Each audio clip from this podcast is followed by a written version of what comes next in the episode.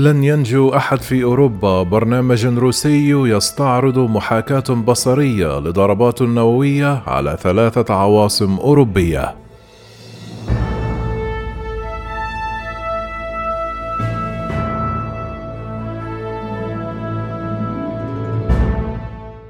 استعرض برنامج تلفزيوني يبث على شاشة محطة روسية حكومية محاكاة بصرية لضربات نووية على ثلاثة عواصم أوروبية مؤكدا أن لا أحد سينجو منها.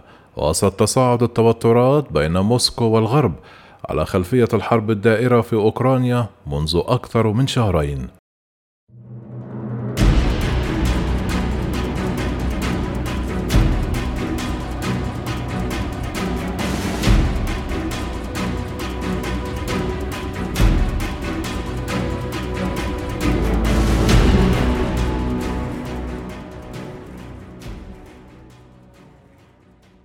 جاءت فكرة البرنامج ردا على تصريحات أدلى بها وزير الدفاع البريطاني بن والاس دعم فيها الضربات الأوكرانية.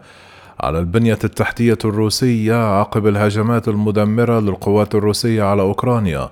وفي برنامج ستون دقيقة الذي يعرض على القناة الروسية الأولى قال الحضور إن لندن وباريس وبرلين يمكن أن تتعرض لضربة بصواريخ تحمل رؤوسا نووية طرح أحد الضيوف وهو رئيس حزب رودينا القومي الروسي أليكسي زوارفليوف. فكرة إطلاق روسيا أسلحة نووية على بريطانيا مصرا على أنه يتحدث بجدية.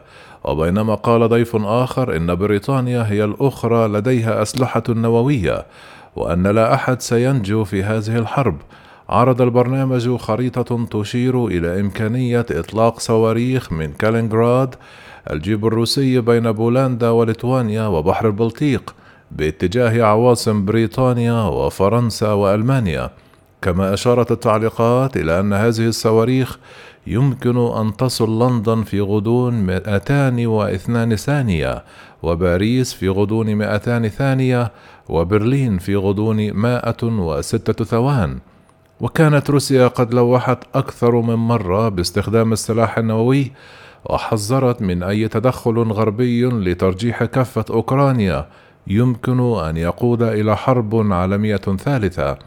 وردا على الدعم الغربي لأوكرانيا أمر الرئيس الروسي فلاديمير بوتين قبل أيام بتجربة صواريخ من طراز سارمات وتفاخر بسرعتها التي تفوق سرعة الصوت قائلا إنها يمكن أن تخترق جميع الدفاعات الحديثة.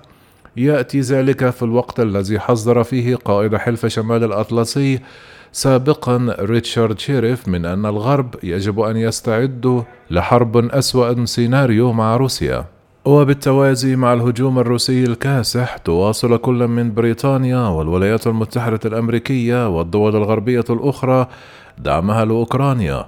حيث تقدم المعدات والمركبات العسكرية والأسلحة للبلد المحاصر المنكوب فضلا عن المساعدات الإنسانية.